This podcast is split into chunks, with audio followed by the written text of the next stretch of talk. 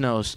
And don't don't Kramer would. There's no way he would have done anything to affect the judgment. What really affected the judgment was the fact that Kramer, uh, uh, the, the Uh, crowd, he, he did lie on the, the floor crowd. for But three minutes. and- because of that, Yeah. it got the crowd so into it, and the officials are yeah. Yeah, and, and my only thing is that was the one time like Michigan needed a big win, a big upset win. They had a good chance in that, and that completely shot any chance. Right, that air popped out of the balloon Yep. right after that. So uh, Michigan gets back at it. A must-win Thursday night against Penn State. We'll have that game plus the hockey games against Lake State over the course of the weekend. We leave you with our uh, unedited call, Jeremy and I from West Lafayette this weekend of that Manny Harris play. If you want to relive the entire Michigan Purdue game, the end of our journey through the Midwest, you can do so on our website at WCBN.org. A little bit over tonight, a busy show, a lot to talk about for everybody in studio. Rob Salomon from Ann Arbor.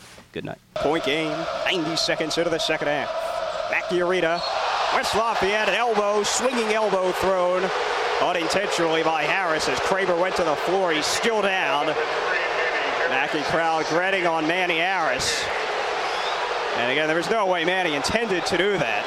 Probably didn't even realize Kramer was that close to his face. Purdue playing tough man-to-man defense. And Kramer's still lying on the floor. An offensive foul was called against Harris. Kramer was in close on Harris, and he looked like he was just trying to get some sort of separation between Kramer and the ball. And Harris tried to use that elbow to generate that separation, and it certainly did hit Kramer with some sort of velocity, but I agree, unintended.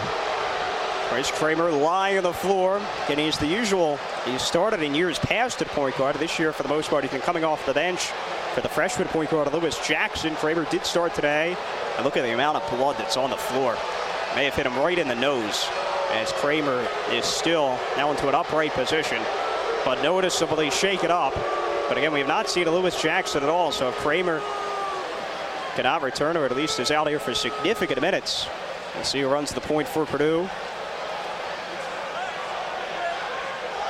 Injury timeout here with 18-28.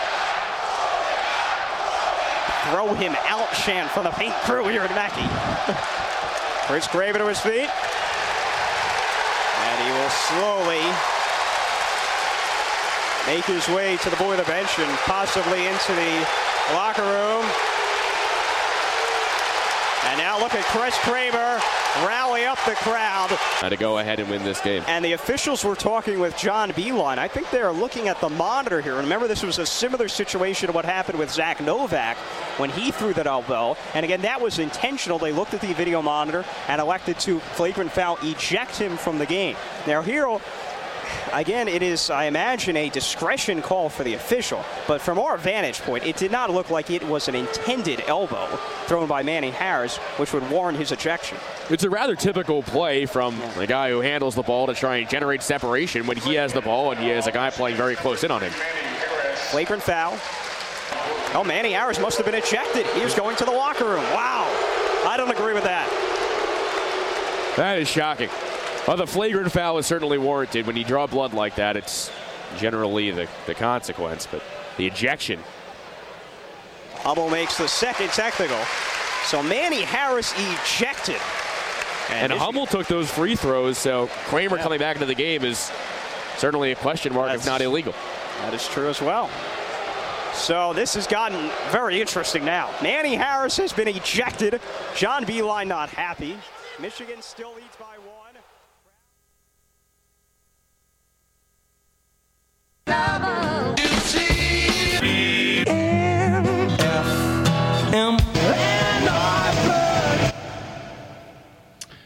Well, welcome to another edition of Gray Matters, the weekly news and media talk show. My name is Dick Whaley. And I'm Jim Dwyer. And yeah, we'll give the officials a brain damage award. Harris should not have been ejected. Unfortunately, in basketball, there are inadvertent elbows. It was just an unlucky play. It was not vicious and terrible call. Anyway, Well, a quick comment on uh, sports related matters, too. Uh, Oh, okay. Brain damage award also to the knucklehead contingent at Yost. oh Uh, yeah, That's a really unsavory place to be. And I know hockey has a reputation of being a rough, tough sport and so forth, but there's uh, nothing that says uh, you have to be a complete jerk uh, Yeah. to be a hockey fan, certainly. So, uh, Yeah, we we need more sportsmanship in sports, and if you want to watch some, what I would call some of the best sports of our era. Watch these Nadal Federer matches. They are remarkable, and I dare say the Australian Open was more interesting than the Super Bowl, though the Super Bowl had its moments. I didn't see as much of the Super Bowl as normal, but on we go. Um, and this is a perfect segue. Babe Ruth once uh, was asked why he should be allowed to make more money than the president. And his famous reply, and this we're talking here about the Bambino back in the 1920s, he was essentially the first athlete anywhere on the planet to make over $100,000 as a performing athlete. And he said, Well, I had a better year than the president. and I say this in response to the uh, continuing outrage over um, Wall Street bonuses that are part of the bailout money that's going in one door and out the other. And yeah, you have to agree with Claire McCaskill, who called them idiots, because uh, they are idiots, and this needs to get under control um, somehow, some way. I don't see anybody in that bracket who deserves a bonus. Yeah, I mean, even if the cash were available. and uh, Nobel economic uh, winner, Nobel economics prize winner Paul Krugman points out that Citigroup and Bank of America currently have a combined market value of only $52 billion. And these two banks, by the way, combined have already received over $90 billion of taxpayer money. You do the math. That's pretty frightening. And uh, this idea of a quote bad bank bailout concept, I- I, just don't quite understand how it works. It's sort of like the myth about putting the Iraq War expenses off books. Um, this is just not generally accepted accounting principles. And we'll have a little update on the Iraq War because the brand new Nation magazine is out with uh, staggering statistics about the actual cost of the Iraq War, uh, something that the media continues to ignore despite marginal process involving the surge. Uh, when you see that uh, UN figures and Iraq body count figures and other surveys, uh, UNICEF, for instance, reports that 40% of uh, households in Iraq have clean water, more than 40% of children in Basra, and more than 70% of uh, children in Baghdad cannot attend school. Don't believe any of this mainstream media hype that the surge is working. It's worked on the margins to a very limited extent. Uh, extent. And from an American serviceman standpoint. Yeah, it's ethnocentric perspective reporting by the media again, and I guess I'll just get to this right off the bat since what the heck we've Yeah, already well. started. Uh, this by John Tirman, who's the executive director and principal research research scientist at the MIT, Massachusetts Institute of Technology Center for International Studies. Has a nice little synopsis in the uh, February 16th edition of the Nation magazine. Uh, the UN estimates, and I'll quote here, that there are 4.5 million displaced Iraqis, more than half of them refugees, or about one out of every six citizens.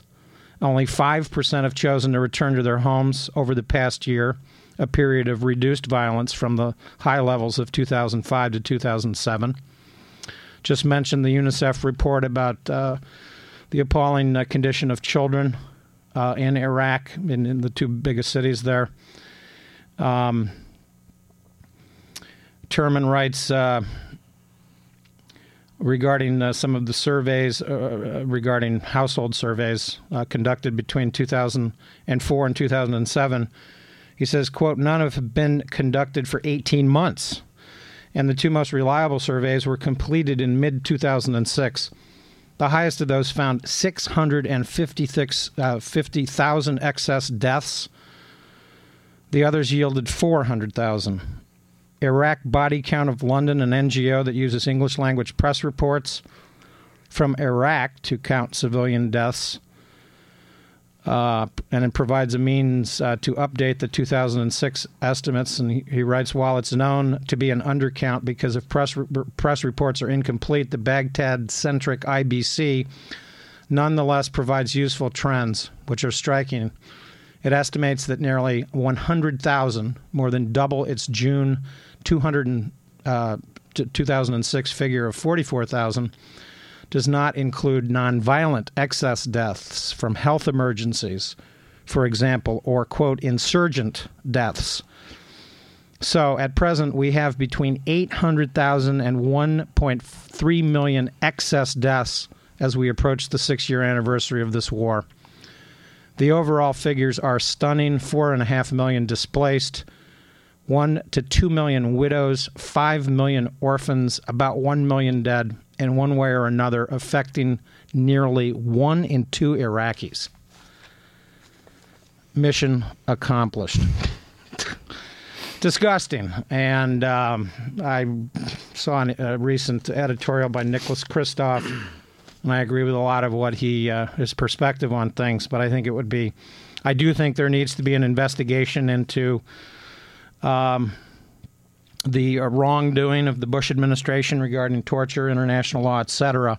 But the notion of appointing a quote commission with John McCain and Brent Scowcroft in charge, with Philip Zelikow quote writing the report is ludicrous. Philip Zelikow covered up a lot of mischief about the 9 11 report. He wrote the doggone thing. Yeah. It turned out he had worked for Condoleezza Rice. He had participated in a NSC study, um, which sort of advocated invading Iraq. So, uh, yeah, we need to investigate the mischief of the Bush administration, but we should not have a known uh, known allies of the Bush administration uh, heading the commission and or writing the report. Certainly, there's a long list of crimes and misdeeds to get to, uh, but that would be uh, entirely a waste of time, as comprom- as comprised there. In about a week and a day, of course, uh, it'll be polling day in Israel, and uh, really the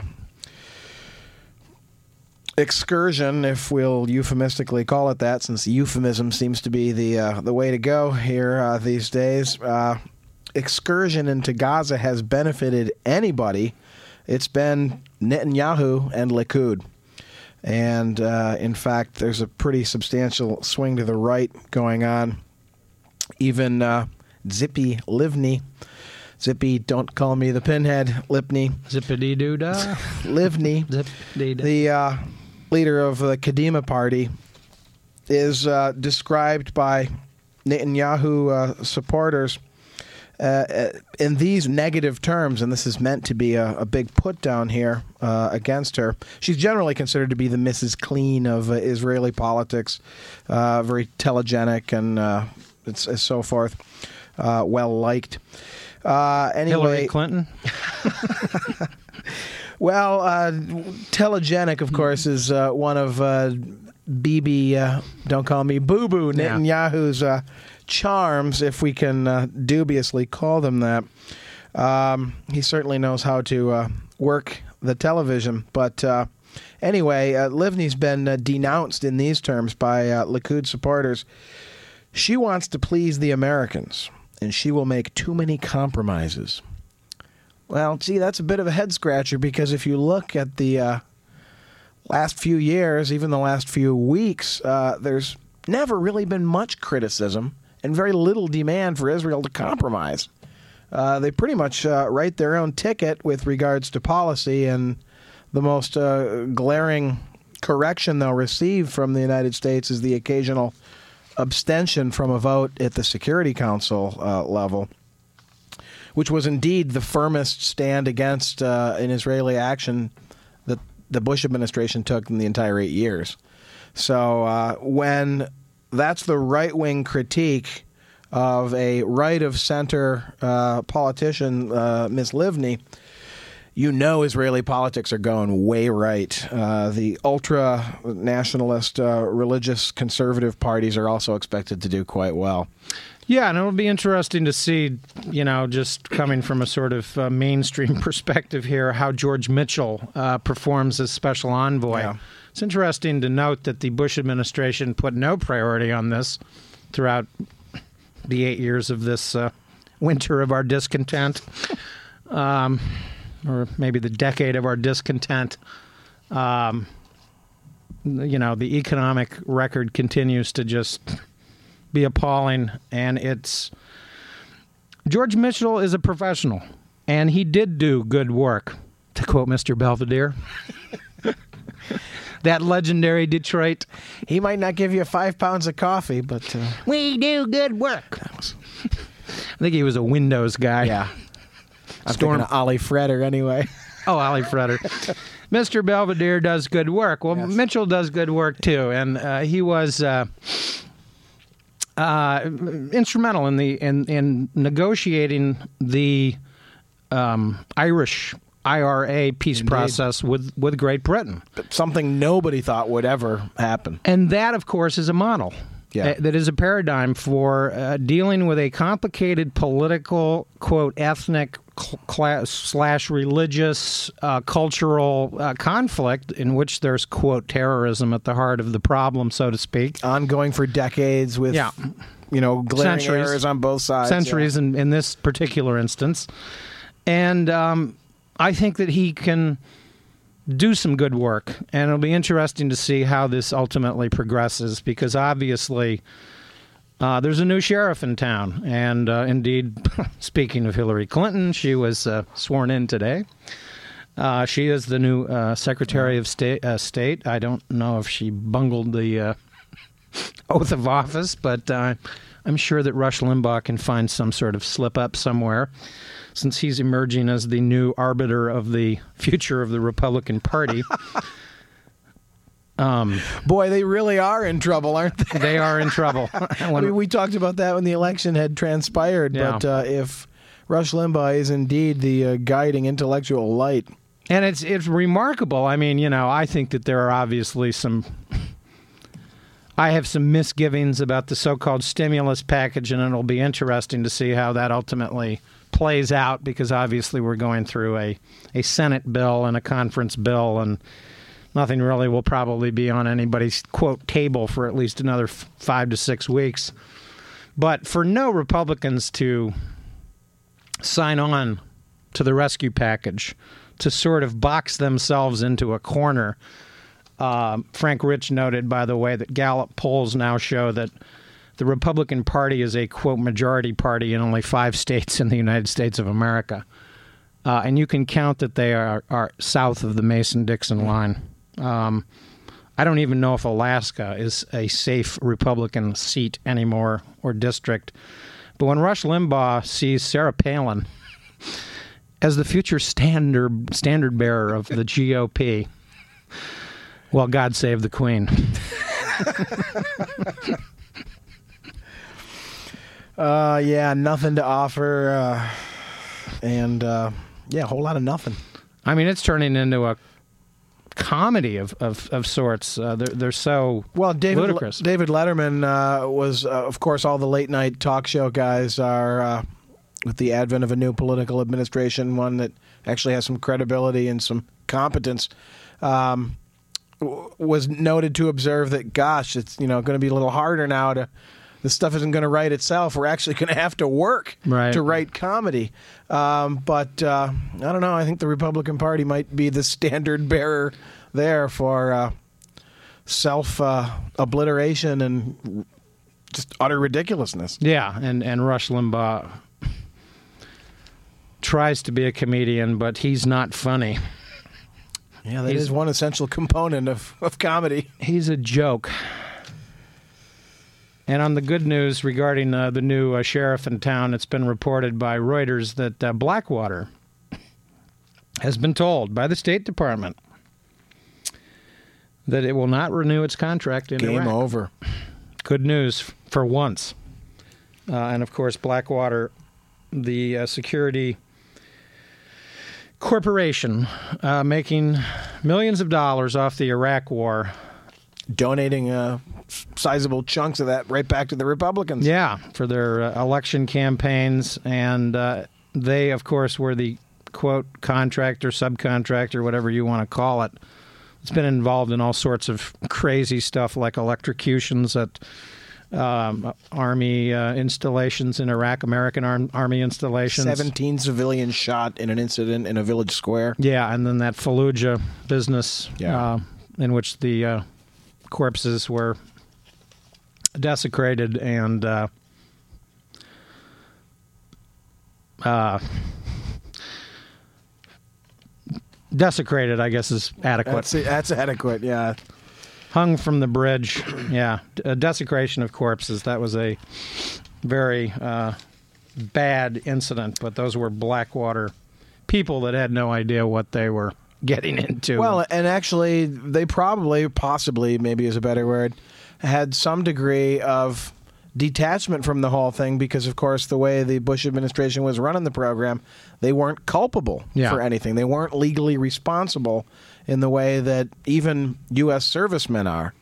Obviously, in times of war, there's a lot of slack that's cut with regards to self defense and survival of the armed units and so forth. But uh, these abuses from Blackwater are just way over the, the top of acceptability. And certainly, uh, the attempt to legally prosecute those involved in this village shooting incident um, is met with mixed success. But uh, these are legal matters. Yeah, and Condoleezza Rice's testimony before the uh, investigative bodies of Congress over the past couple years regarding Blackwater border on ludicrousness to perjury. They're just not credible. And uh, I think, as Henry Waxman once pointed out to her, but you are in charge of the State Department.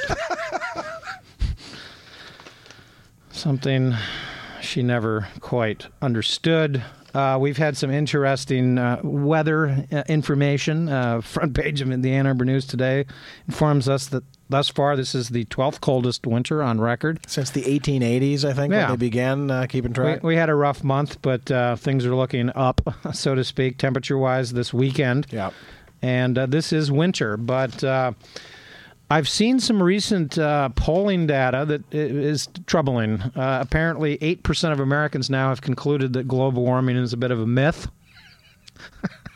I Well, never, those- yeah, those are the fools saying, well, winter's cold. Uh, Yeah. This isn't no global warming. I'm cold. and they look at recent weather, and it's you know it's this is the coldest time of the year normally, and yes, there's been a jet stream that's made the eastern United States, uh, east of the Mississippi, uh, colder than normal. Uh, but the West has been way above normal. Yeah. And people are ignoring that.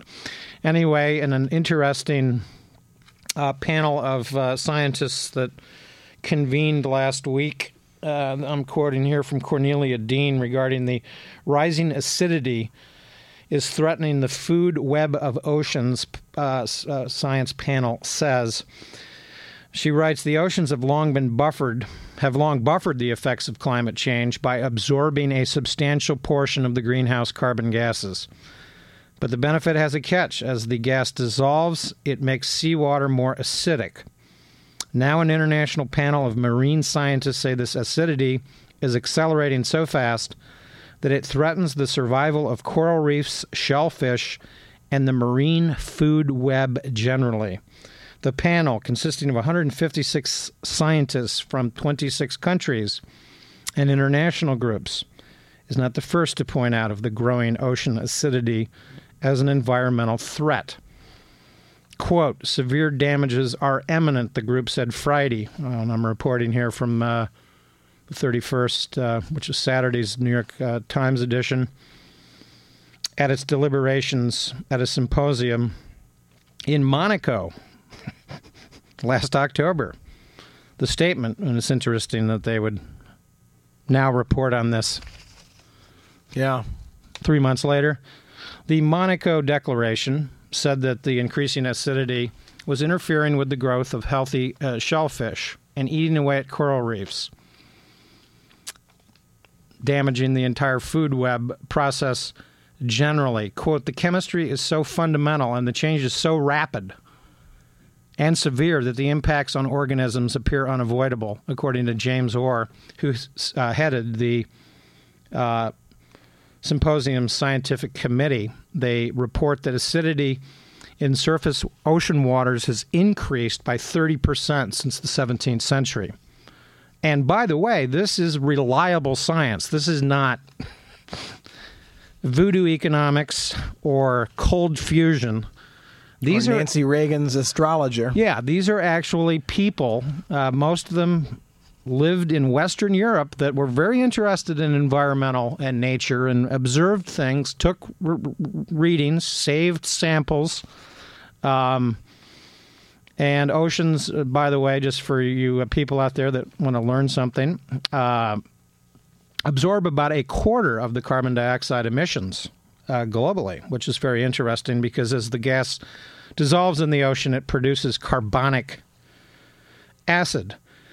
And, uh, and one of the things that I find the most disturbing, uh, according to the declaration, and I'll quote this ocean acidification may render most regions chemically inhospitable to coral reefs by 2050 the group the group said, and can only be controlled by in uh, limiting future as, uh, atmospheric levels of CO2. So um, this is very bad news and just underscores the need for uh, coordinated global action on this problem. Well, and it makes the last eight years of utter time wasting and thumb twiddling or thumb insertion, if you will, uh, since it's the dinner hour, uh, even more pathetic and regrettable. Yeah, and that was one of Bush's first acts as president to Yeah. quote, withdraw from the Kyoto Yep. uh, agreements, which of course were inadequate at the time, but right. But if we'd been at least, yeah, starting with something and working to refine it and enhance it over a period of eight years, Mm-hmm. we'd be somewhere. somewhere. Instead, we had Mr. Nowhere. We're in nowhere. He's a real nowhere man, Indeed. living in a Only- mansion in Texas now. Right. And find nowhere to stick him. Speaking of nowhere, I see you clip the uh, octuplets. Stop article. Oh, right, yeah. Good gosh. This is uh, another inspired individual, no doubt, who uh, praises the holy miracle of God when uh, medical science makes it possible to spawn eight children in one go. Well, and the, the trouble here is that this is a woman that apparently already had six children, Right. and her grandmother or her mother uh, says, "Stop." Uh, quote: "I'm not going to be here when she returns," because she said, "quote I can't take it any longer." She's got six children and no husband. I was brought up in the traditional way. I firmly believe in marriage, but she didn't want to get married. So one wonders about the religious right uh, and this uh, whole thing because apparently she would not uh, abort one of these uh, in vitro fertilized uh, embryos to, to enhance the survivability of the others. Right. Um, and th- this is an example of Human puppies? yeah, well, just craziness. Uh, I don't know how much this costs. Um, insurance companies or the oh yeah, it's for uh, crazy. uh, yeah postnatal care. Uh, these are going to be very small infants. Uh, this is very costly, and of course, it, it takes up valuable hospital resources that are needed. And now she has a family of 14, which means she can field a football team with three referees to boot. Yeah, it's instead of having the uh, puppy bowl as uh, one of the channels on TV had as an alternate program to the Super Bowl yesterday. Puppies frolicking on a football field uh, designed little table type room. We could have uh, toddler bowl Toddler Bowl, with Rush Limbaugh calling the uh, calling the game. calling the game and letting Americans know that this is about freedom. But, um, you know, I, I, I think there needs to be some sort of minor investigation into this matter. Not, not that I'm. Uh, you know, it just it strikes me that the Kaiser Permanente Bellwater or Bellflower, excuse me, uh, medical center needs to have its head examined. Uh, this procedure should not have been either encouraged or maybe even allowed under any rational form of ethics. Interestingly, by the way, she's from Whittier, oh. home, home of Richard Nixon. Good, good yeoman stock. Perhaps he can be the the Godfather from beyond the grave. Give the octuplets advice. Well, what we need to do now. oh boy. Oh boy. Well, of course, uh, Gray uh, Matters uh, will be wrapping up shortly as the City Calling uh, will begin uh, in due course once the uh, host for that program arrives. I don't think it's Jerry tonight, so uh, we should be uh, seeing that individual soon. Um, if not, we'll take care of your blues needs out there eventually.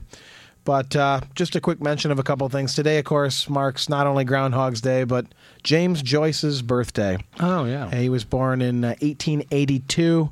Understand, by the way, they're having a little Uh, at the- poetry at the, Old Town. Yeah, There's a yeah. James Joyce uh, celebration tonight, a reading. People are encouraged to bring uh, their favorite passage from Joyce. I'm a big Finnegan's Wake fan. Uh, there's very few of us have read the entire thing. Uh, it's a life's pursuit, but it affords endless uh, amusement and uh, literary fun. Uh, truly one of the great writers of the English language, and uh, sadly, uh, the difficulty of a number of his texts have rendered them uh, not so uh, frequently read these days. Yeah. But Portrait of the Artist as a Young Man is uh, still a very important and quite readable book, and everybody should, you know, take a look at Finnegan's Wake and uh, appreciate what this man achieved.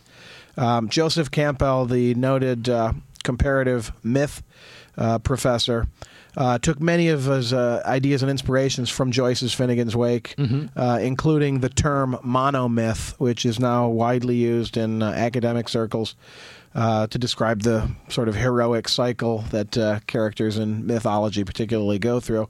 Uh, comes straight out of Joyce's Finnegan's Wake. So this is an important artist and worth noting.